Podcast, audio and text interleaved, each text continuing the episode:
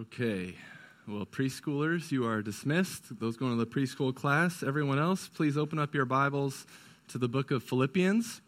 Philippians chapter 4, as uh, this morning and for the next month, we are going to pause our series in Galatians in order to preach on the topic of Christian contentment. And I realize where we are at in Galatians, it's not necessarily an ideal place to, to pause. We're like in the middle of chapter three or something like that. So uh, I, I, admit I'm not always the best uh, planning it out so it fits and, and hits uh, right where it needs to.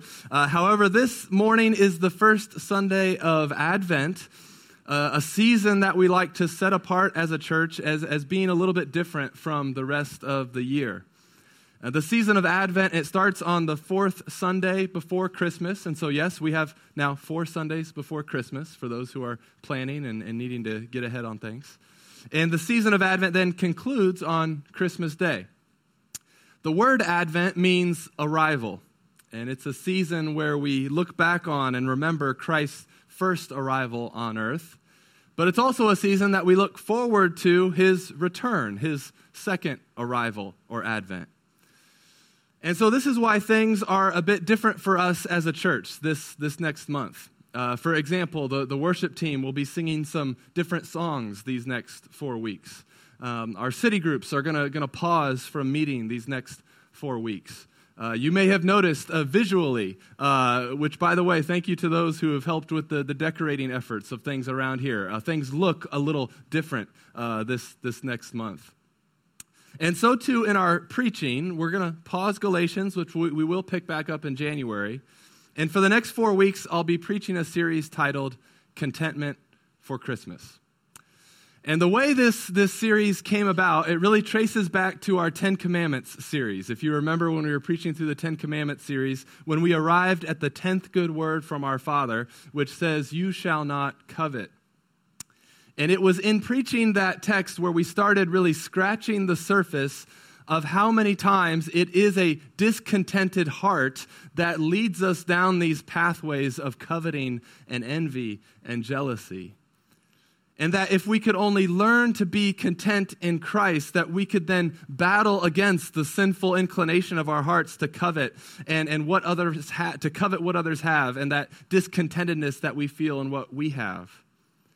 And so it was in that 10th, 10th commandment sermon that I know, at least for me personally, the Lord started plowing up some things in my heart that I knew needed to be dealt with. And I, I know the same was happening for you as well. And so ever since that time, I've been praying about and thinking about when we could come back to this topic of contentment and, and dig in a little deeper on it and talk more about it. And I was waiting for the right time, and then it just seemed like December would be the ideal time for us. Because in the culture we live in, uh, there really is no better month to talk about contentment than the month of December. Do you guys agree? I mean, around every corner and at every store and on every website and on every email and on every social media post or commercial, there is someone trying to stir up discontentment in your heart. It is their job. There are professionals working around the clock to try to make money off of the discontentment in your heart. That is what is happening this next month, if you were not aware. This month, you're going to be tempted to be discontent with your finances as you, you're going to feel a bit of financial strain. It's just there's more things to spend money on this month. This month, you're going to be tempted to be discontent with what you have and what you don't have. This month, you're going to be tempted to be discontent and feel lonely, as there are going to be some nights where you know other people are at some gatherings with family and friends, and it just so happens to be a night that you're just home by yourself. This month, you're going to be tempted to be discontent when you're at a family gathering because the things in your family are not the way you'd want them to be, and they're not the way that you would hope they would be. This month, you're going to be tempted to be discontent with the weather as the season changes. And you're going to be discontent with the fact that you're a year older than you were last year. This is true of all of us. We're all a year older than we were last year. You're going to be tempted to be discontent that some loved ones are not here this Christmas season who were here last season. Or you're going to be tempted to be discontent that time is going by too quickly Or for you kids, that time is going by too slowly. And, church, this is the month where, where discontentment is almost invited and, and, accepted to just go wild. It's almost like we as a, as, a, as a culture and as a people, we've collectively excused it and we've called it normal. But this morning and for the next four Sundays, we're going to call it what it is, and, and that is it is sinful. It is sinful. Now, in our English Bible translations, you, we don't necessarily see discontentment listed in some of the long lists of sins that, are, that we see throughout the New Testament.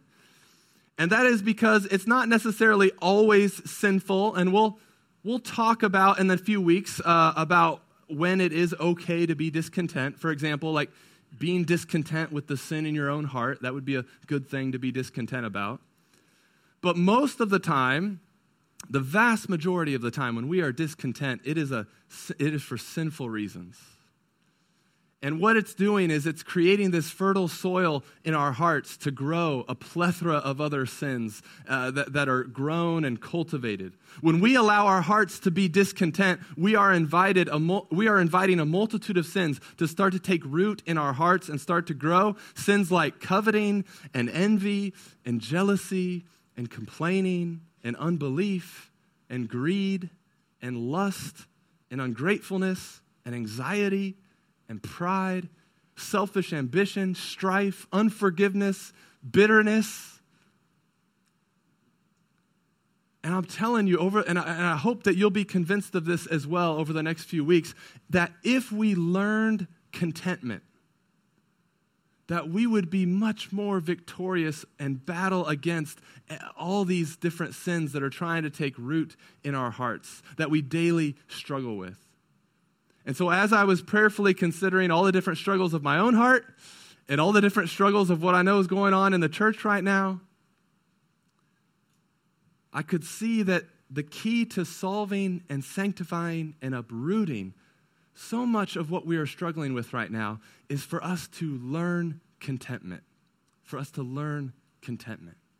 And so this morning we're going to talk about how to learn contentment, all right? How do we how do we get off and get started on this journey of learning contentment and growing in it?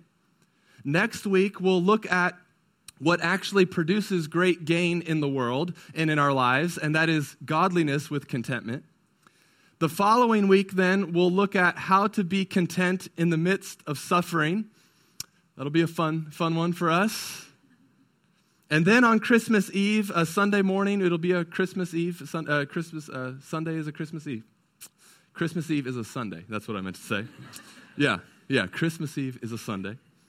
Uh, we'll celebrate the contentment we have because of Emmanuel, that we can ultimately be content because God is with us. Okay, so that's where we're going this month. Uh, let's pray, and then we'll we'll jump into today's sermon. Father, we thank you for your word. And we thank you for this set aside special season where we can refocus our hearts and remember uh, on all that your first arrival accomplished and all that we can be looking forward to with your second arrival and coming. And so, Father, I ask, Lord, that you would start to do a great work in our hearts, that you would help us learn contentment.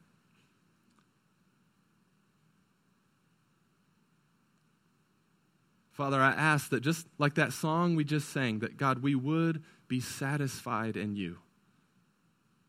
Lord, help us learn contentment for your glory and for our good. We ask this in Jesus' name. Amen. All right, let's look at Philippians chapter 4. So, Philippians 4, let's first try to understand the context of these verses. I, it's never my favorite thing to just parachute into the middle of a letter like we're doing right here, which is why most of the time we preach verse by verse through books of the Bible, but sometimes it is just necessary to parachute in and look at a verse. And so, understand, let's understand the context of, Philippians uh, a bit. Paul is writing this as a letter to the church in Philippi, which was in Macedonia or modern day northern Greece okay? And he's writing this letter from prison. He's in prison. He's writing this letter from prison. I'm emphasizing that point to you this morning. Lest you think that he's writing about contentment from a five star hotel surrounded by family and friends. He is writing this from prison, and it's in response to uh, Epaphroditus bringing him a financial gift from the Philippians. And so the entire uh, letter of Philippians is really like his thank you letter uh, to the Philippians for supporting his ministry. Okay? So that's a little context. Look now at Philippians 4, verse 10. He says, I rejoiced in the Lord greatly that now at length you have revived your concern for me. You were indeed concerned for me, but you had no opportunity. Okay, so he's, he's rejoicing in their concern for him, that they sent him this gift while he's in prison.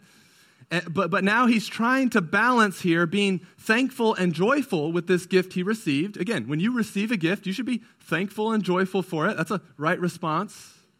But he's trying to balance the thankfulness and joyfulness with the gift and also making sure that the Philippians understand that in Christ, he had found this rare jewel, this rare treasure called Christian contentment. Look at verse 11. Not that I am speaking of being in need, for I have learned in whatever situation I am to be content.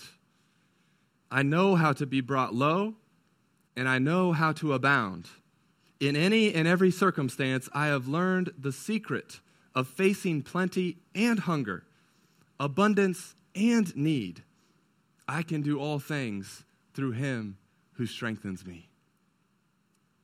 The Apostle Paul had learned something in Christ that had allowed him to know how to be brought low, which, which we're going to talk more in week three contentment in the midst of suffering. But he had also learned something in Christ that allowed him to know how to abound. He had learned how to have some things without things having him. Paul had learned something that gave him the ability to be brought low and be okay, and to abound and be okay. You see, he had learned in whatever situation he was in to be content. And so here's what we need to focus in on today. And this point is number one, if you're taking notes, and that is contentment is something that must be learned. Contentment is something that must be learned. Contentment is not something that just comes naturally to us.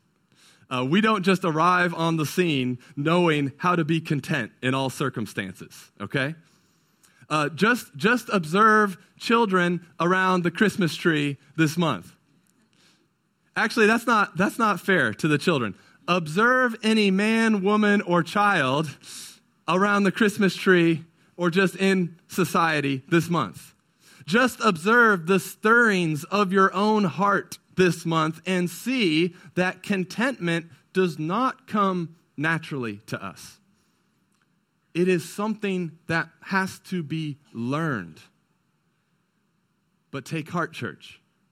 We have a loving God who is trying to teach us and help us, helping us to learn this secret that not everyone knows about. Not everyone knows about the secret of contentment in Christ, but as his children, he wants us to know this. He wants us to learn this, and so he gives us opportunities and tests to help us learn the secret of contentment. Now, most of you know I've been teaching a class at the, the college this semester, and uh, this is my final week of teaching, and then they, they take a, a final, their final next Monday. And there have been certain things this semester that I really want the students to learn. Like, uh, you know, we're reading a lot through a book, but there are a few things I really want them to know and I really want them to learn. And the things that I really want the students to learn are the things that I put on the tests. Those are the questions that I put on the test, and then all semester I'm preparing them because I, I know this test question's coming. I'm preparing them. I'm trying to get them ready, trying to help them learn so that they'll be able to handle it when it, when it comes their way. Now, why do I give them tests? Is it because I'm mean? Is it because I'm punishing them? Is it because I've abandoned them or forgotten about them? No, I give them tests to help them learn something. I give them questions on the test over the things that I know they're going to need to learn and know in the future to be equipped for their future careers and the dilemmas they're going to be facing. I know what's coming their way and the dilemmas they're going to have, and I'm trying to prepare them to be able to handle those. And so they need to learn these lessons, and I'm going to test them on this so that they will learn what I know they need to learn. Church, do you realize that contentment is something that God is trying to teach you and that you must learn? Do you realize that when he tests you and puts you through uncomfortable things in life, that he's teaching you some things? Like, I'm, I'm concerned this is not even on some of our radars. And so, hopefully, just bringing up the topic will be helpful for you. God wants you to learn, like Paul did, the secret to being okay, whether you are brought low or whether you are raised up. And so, in order to teach you this, he has enrolled you in a class called Contentment in Christ 101. Did you guys know you've been enrolled in this class? Some of you, you're already past midterms. You didn't even know you were in the class. You, you've missed all the tests. Uh, you had no idea what was happening. You didn't realize there were things that, that he was trying to teach you, things you needed to learn. You didn't even know there were still things you needed to learn. You just thought knowing all the Bible stories was all that God wanted you to learn. You've avoided or complained about all the tests he's given you. You've missed all the opportunities to learn and grow. You haven't understood why others seem to be growing and advancing and you seem to be stuck in this place. And it's all because you haven't learned contentment all you know how to do is wallow in self pity when you're brought low and bask in pride when you're raised up. And you can't figure out why God keeps testing you in the same ways. It's almost as if He's trying to teach you something. It's almost as if He's trying to help you learn something. If you are a Christian, God has enrolled you in Contentment 101. Paul was, was like working on PhD level contentment stuff, writing about it from prison. And if we're honest, most of us are more like half day kindergarten contentment curriculum.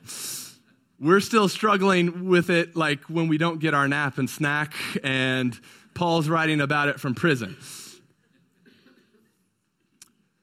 Contentment is something that must be learned, church. And God lovingly tests us in order to teach us how to be content in every circumstance. Now, here's where we need to pause and let's define contentment so that we are all on the same page about what, is Paul, what Paul is talking about uh, that he had learned, okay?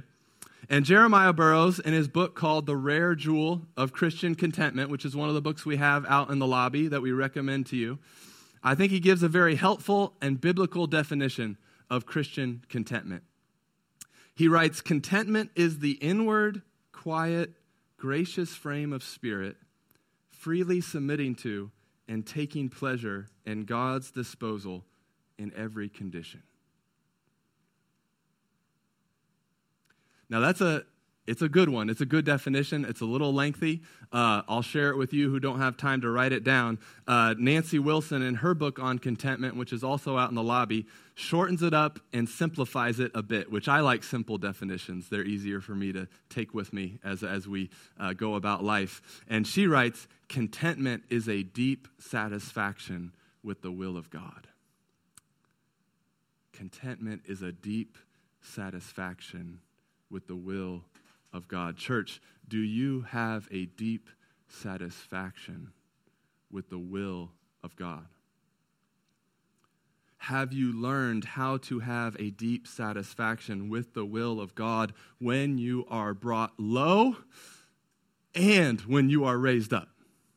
Have you learned how to have a deep satisfaction with the will of God with what you have and with what you don't have? Have you learned how to have a deep satisfaction with the will of God with where your finances are right now? Have you learned how to have a deep satisfaction with the will of God with how you look right now? And the relationships that you have with your physical health and the gifts and the abilities that God has given you? Have you learned how to have a deep satisfaction with the will of God? Well, how do we know if we've learned the lesson of contentment? How do we know if we are growing in a deep satisfaction with the will of God? Well, sometimes it's helpful to do a little assessment. Uh, you know, most classes at the start of it, you take kind of a, a pre class quiz to just uh, the teacher's way of kind of proving to the students that you need this material, okay? And so Thomas Watson, who lived uh, during the 1600s, who I can only assume one of my favorite dogs is named after. Um, maybe. We don't, no, we can't confirm. All right. Uh, but one is one of my favorite authors, Thomas Watson, and he wrote a book called The Art of Divine Contentment. It's not one we have out uh, in the bookstore yet, but you can look it up The Art of Divine Contentment. And in one of the chapters, he provides an assessment of contentment. And so I'd like to walk us through this assessment this morning. Uh, this will be point number two in our sermon. We're going to take an assessment of your contentment. Okay? Now, don't be nervous. Uh, we're not going to trade papers and grade other people's papers, all right? This is going to be a self grade, self aware, uh, let the Spirit convict your own heart. Uh, but this is part of the learning process to first take an assessment on where we're at. Have we learned contentment like Paul had? Well, Thomas Watson, a few hundred years ago, wrote first that a contented spirit is a silent spirit. All right, so this is part of our assessment of contentment. A contented spirit is a silent spirit. You see, when you are discontented, that is when you go down the road of, of, of, of coveting and envy because your heart and your heart just becomes this restless, noisy heart. Like, do you know what it feels like to just have a restless, noisy heart? I mean, some people, and when they've learned contentment, they can be out in the world, all this noise and chatter going on all around them, all this chaos going on all around them, but they, their heart has, has They've quieted their heart and soul. They, they, they, they're silent before the Lord. Um, but, but, a discontented heart, it's, it's a restless, it's a noisy heart. Uh, people who have a noisy heart, they have trouble hearing from God because their heart is just so noisy and discontented. And some of you, your hearts are just so restless and noisy that not only can you not hear God, but you feel like you must go share with others some of the chatter of your noisy heart. A noisy heart is a heart that loves to complain. It's a heart that's always complaining about something, always chattering about something, always gossiping about something. A noisy, restless, complaining heart loves to find other people with a similar heart to get together with, to sinfully complain together, all under the guise of calling it fellowship or a play date or a prayer group two noisy and complaining hearts who really get each other and they consider one another to be really vulnerable and authentic, whereas God would consider them to be sinful and in need of repentance because they need to tell their noisy heart to be quiet. If you have a restless and noisy heart, you are absolutely still in need of learning contentment so that you can say, like David said in Psalm 131, But I have calmed and quieted my soul like a weaned child with its mother, like a weaned child is my soul within me.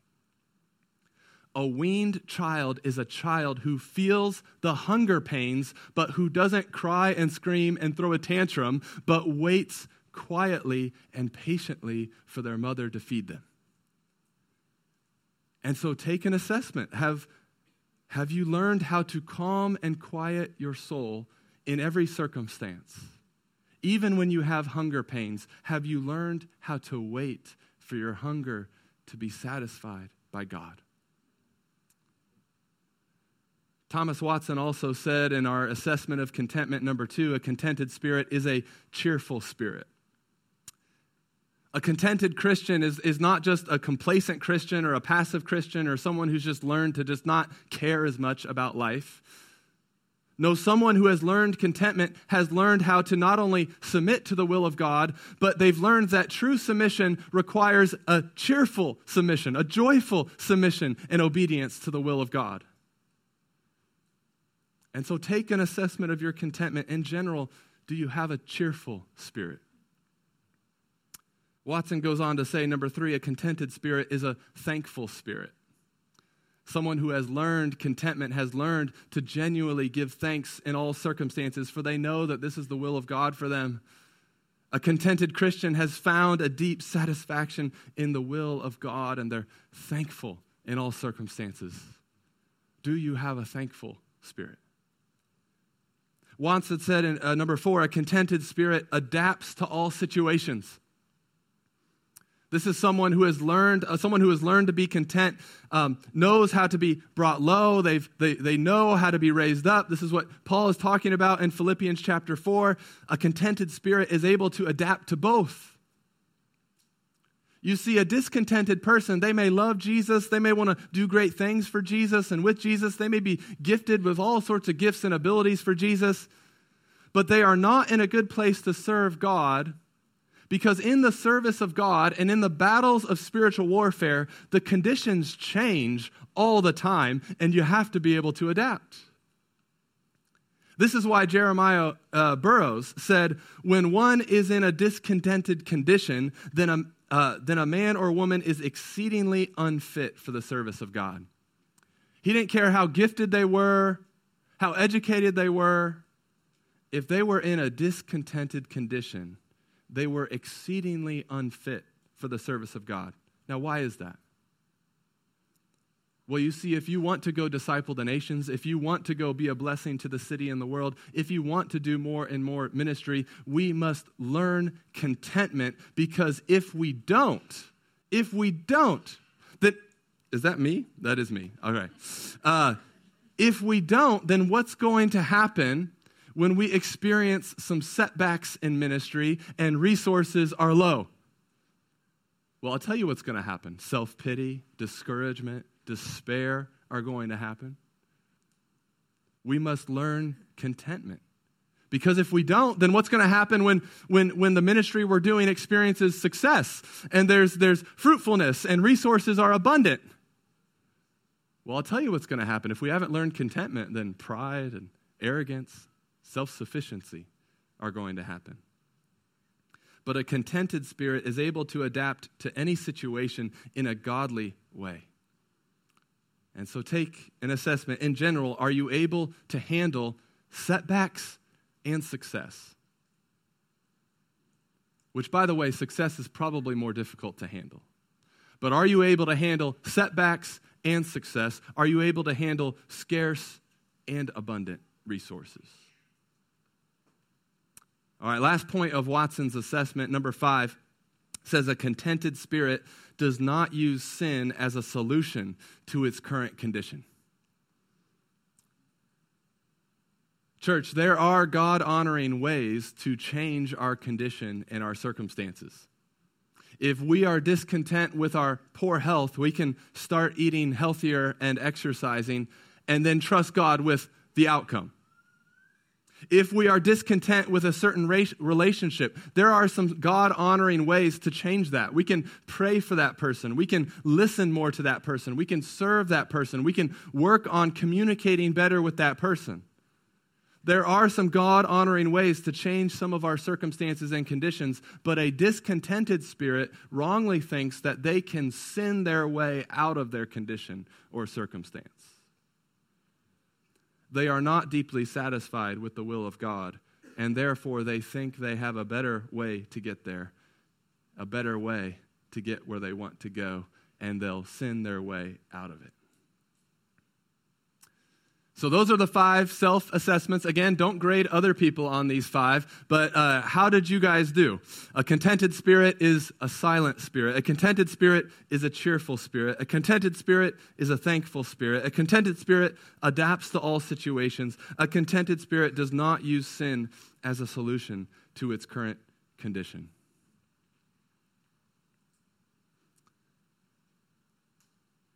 Now, if you feel like you just knocked it out of the park, home run. Uh, you don't need the rest of these weeks. Uh, maybe come talk to me afterwards.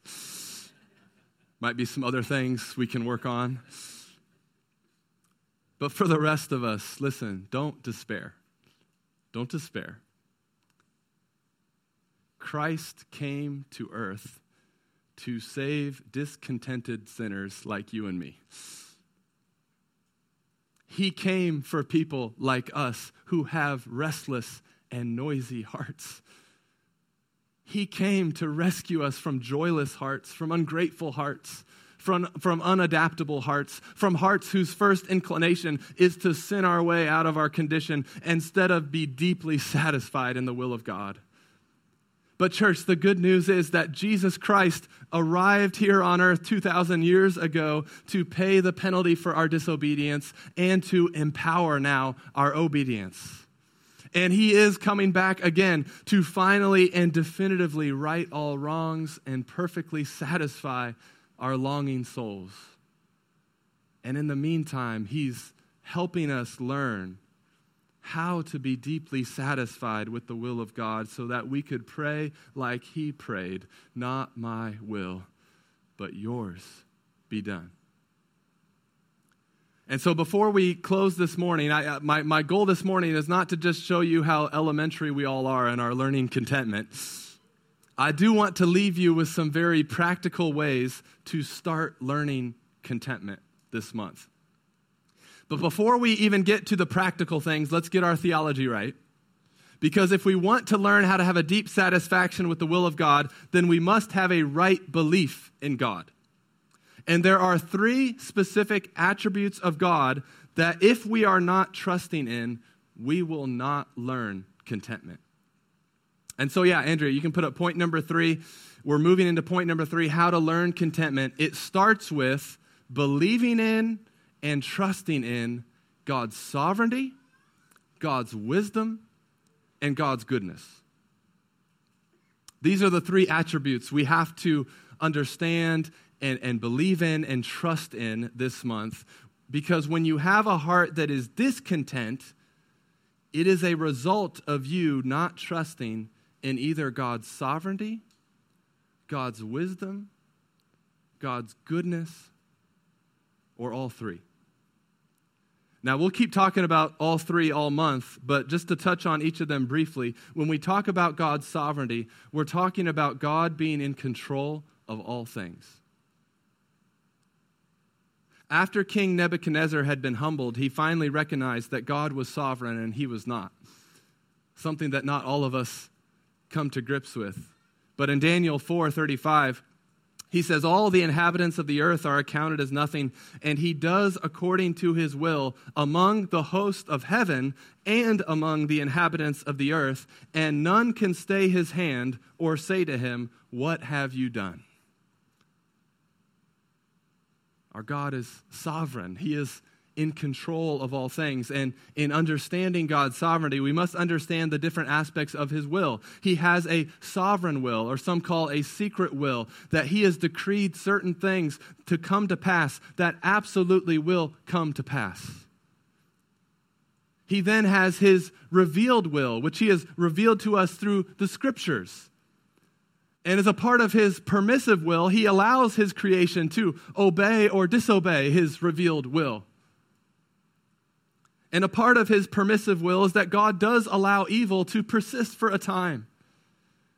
And we don't know all the reasons why he allows evil to continue on, but we do know that he is not morally responsible for the evil that humans and fallen angels choose to commit. And yet we also know that nothing is outside of his control. We know that even though his creatures will commit evil, we know that because God is sovereign, that for those who love God, all things work together for good. That what man intended for evil, God can also intend for good. God is in control of all things. He does according to his will among the host of heaven and the inhabitants of earth. None can stay his hand, and none can say to him, What have you done? And so, church, tell your discontented heart to be quiet. None can complain to him and say, What have you done?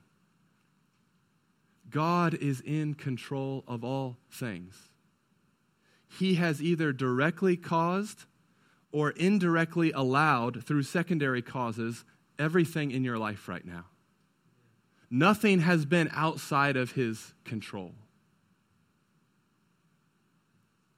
Now, God's sovereignty would be scary if we didn't also believe that He is infinitely wise and perfectly good. God's wisdom refers to His perfect and all encompassing knowledge and understanding and application of that knowledge to achieve His purposes in the best way possible. No person can rightly say that God should have done something better or more wisely. But isn't this what a discontented heart screams out?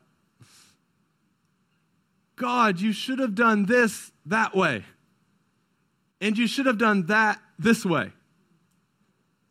You should have done this that way and that this way. We, God, I would have done it differently.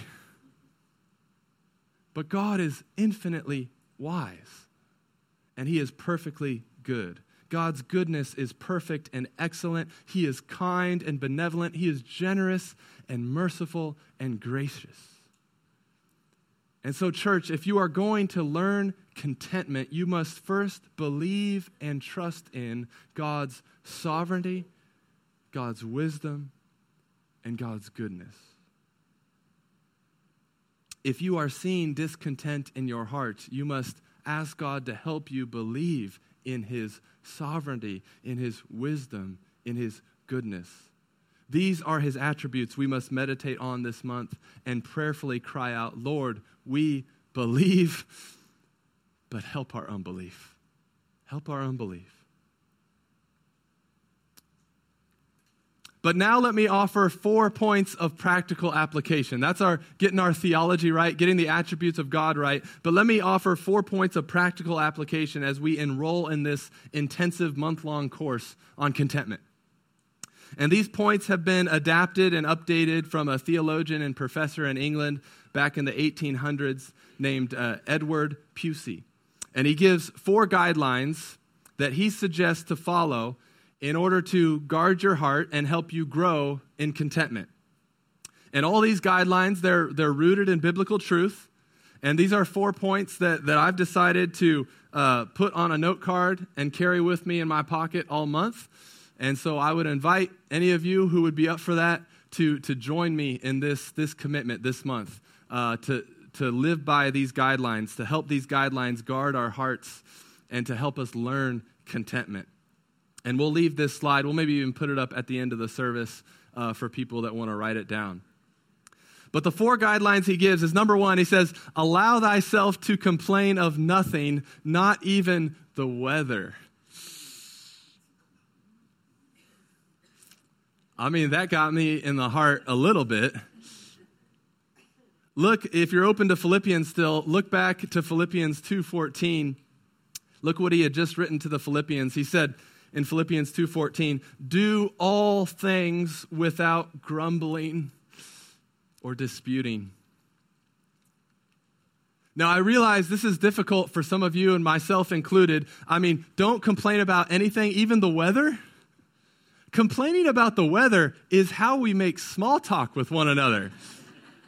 I mean, I grew up in California, so that's not what we did out there. But ever since moving to Indiana, that was like an easy go to get a conversation started. You just complained about the weather. I don't know if Hoosiers re- realize that the rest of the world doesn't have to worry about that as much when they're in nicer climates. But for us, it's, and even now, I'm sort of complaining. So forgive me. Uh, be gracious with me. I still have a lot to learn, all right? Uh, but I want to commit to not complain of anything, even the weather.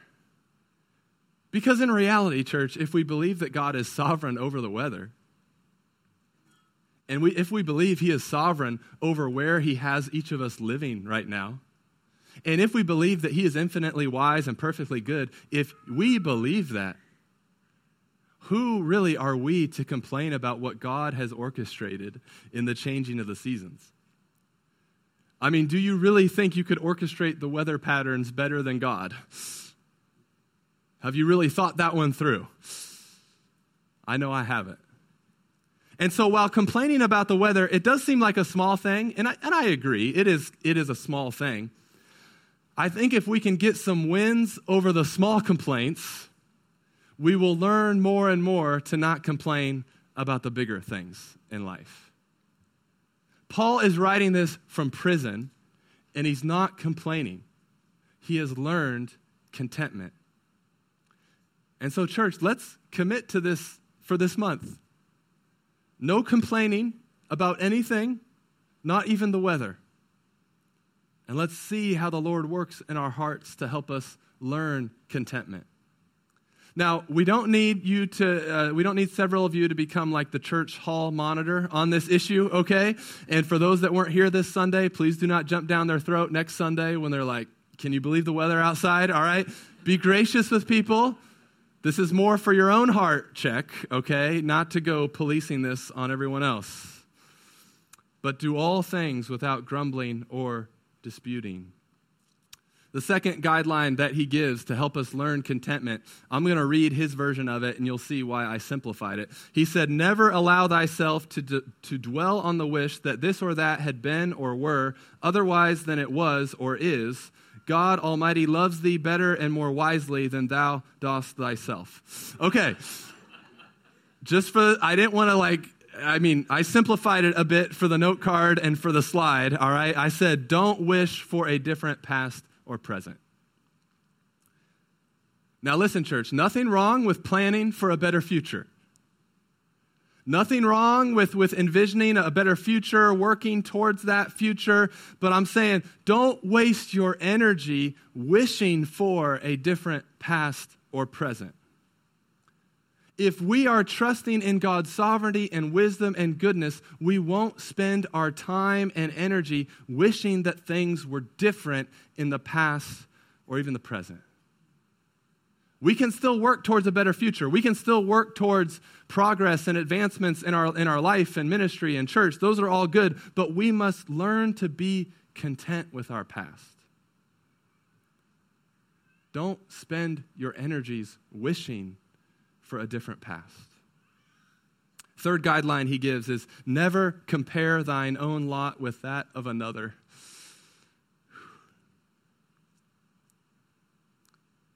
You see why I wrote these on a note card and I'm going to carry them with me. These are tough. You see, this is when when we start comparing our own lot with another, this is when coveting and envy really starts to go crazy in our hearts when we are looking at what God has given others, we become blind to what He has given us. So, for instance, if I gave you $1,000 for Christmas, that would be pretty, pretty cool. Be a pretty generous gift. Now, don't hold your breath. I'm, I'm giving you contentment for Christmas, all right? So don't, don't be waiting for a $1,000. But if I gave you a $1,000, that'd be a pretty generous Christmas gift. But if I gave the person next to you $2,000 and you catch wind of that, and if you haven't learned contentment, I'm telling you, you will not be able to enjoy that $1,000 I gave you. Because you'll just be looking at their 2000 when we compare what our neighbor has with what we have, what we're doing is we're deciding to create our own standards to judge God by. We view our neighbor as like this measuring stick of God's love for us. If they have something we don't have, then we wrongly believe that God has failed to be good to us.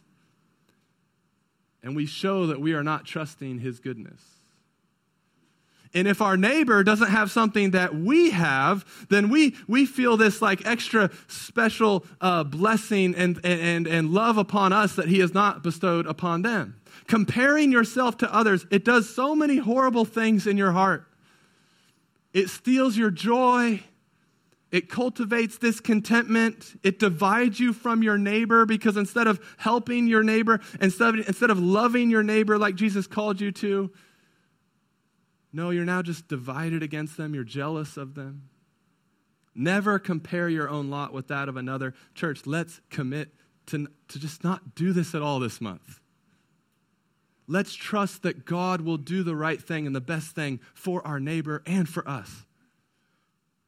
If God gave our neighbor 2,000 and you 1,000, can't you trust that he has his wise and good reasons for doing that? Why do you think that gives you permission to now be discontent with what he's given you? Never compare your own lot with that of another. And then, fourthly, he writes, Never dwell, I, I shorten this up as well. He says, Never dwell on the morrow. Remember that it is God's, not thine. the heaviest part of sorrow often is to look forward to it. The Lord will provide. And so I shortened it to don't set your mind on the worries of tomorrow. I'm running a little low on time. I think you get number four. Let's keep moving. Uh, all right, so church, here four four guidelines to help guard our hearts, to help grow contentment uh, in us. And so just go uh, do these, okay? Pretty easy. You guys got it? You got it. Actually, no, not easy, not possible. But there's one more thing from our passage in Philippians that we haven't touched on yet that will give us hope in our learning of contentment. Look now at Philippians 4:13. He says, "I can do all things through him who strengthens me." Oh, you see church, it's through Paul's union with Christ it's because of Christ's power that now he can learn contentment. Church, in our own strength, learning contentment is a hopeless endeavor. But because Christ came, because of Christ's advent, because he has arrived on earth and into our lives, we can be empowered to learn contentment in all circumstances. We can only do this, church, through Christ who strengthens us. And so commune with Him this month. Don't just follow these points in your own strength. Meditate on and celebrate His sovereignty and His wisdom and His goodness and rely upon His strength to guard your heart and to learn contentment. And so we're going to go right from the sermon into celebrating the Lord's Supper this morning because this is where our strength comes. This is why we can say we can learn contentment in all circumstances. It is only through our union with Christ, it is only through Christ's power at work in and through us. And so, as we celebrate this supper, we're reminded that it's only our union with Christ that's going to strengthen us. And it's only through his power that we learn contentment in all circumstances. There was a, a saying in the Roman Empire that you should never complain of your hard fortune as long as Caesar is your friend. Because think about, think about the Roman Empire. Caesar had almost unlimited power, had almost unlimited resources. And if he was your friend, I mean, I really don't care what happened to you. If he was your friend in the Roman Empire, you're going to be okay. You're going to be okay. And, church, how much more? Should we never complain or be discontent with our life as long as Christ is our friend. We can do all things through him who strengthens us. We can be content when we are brought low and when we are raised up because Christ is our friend. We have nothing to complain about if Christ is our friend. We have nothing to despair about if Christ is our friend we have nothing to be ungrateful about if Christ is our friend. We have nothing we can't handle if Christ is our friend. And we can be deeply satisfied with the will of God, and we can say, It is well because Christ is our friend. So we're going to pray to close the sermon, but also pray to then dismiss you to the tables and this is for followers of Christ to come. Those of you who would consider Christ your friend and you united to him through faith, we, we call you to come to the tables and remember where your strength comes from. Comes from your union with Christ. Comes from being part of his body, the church.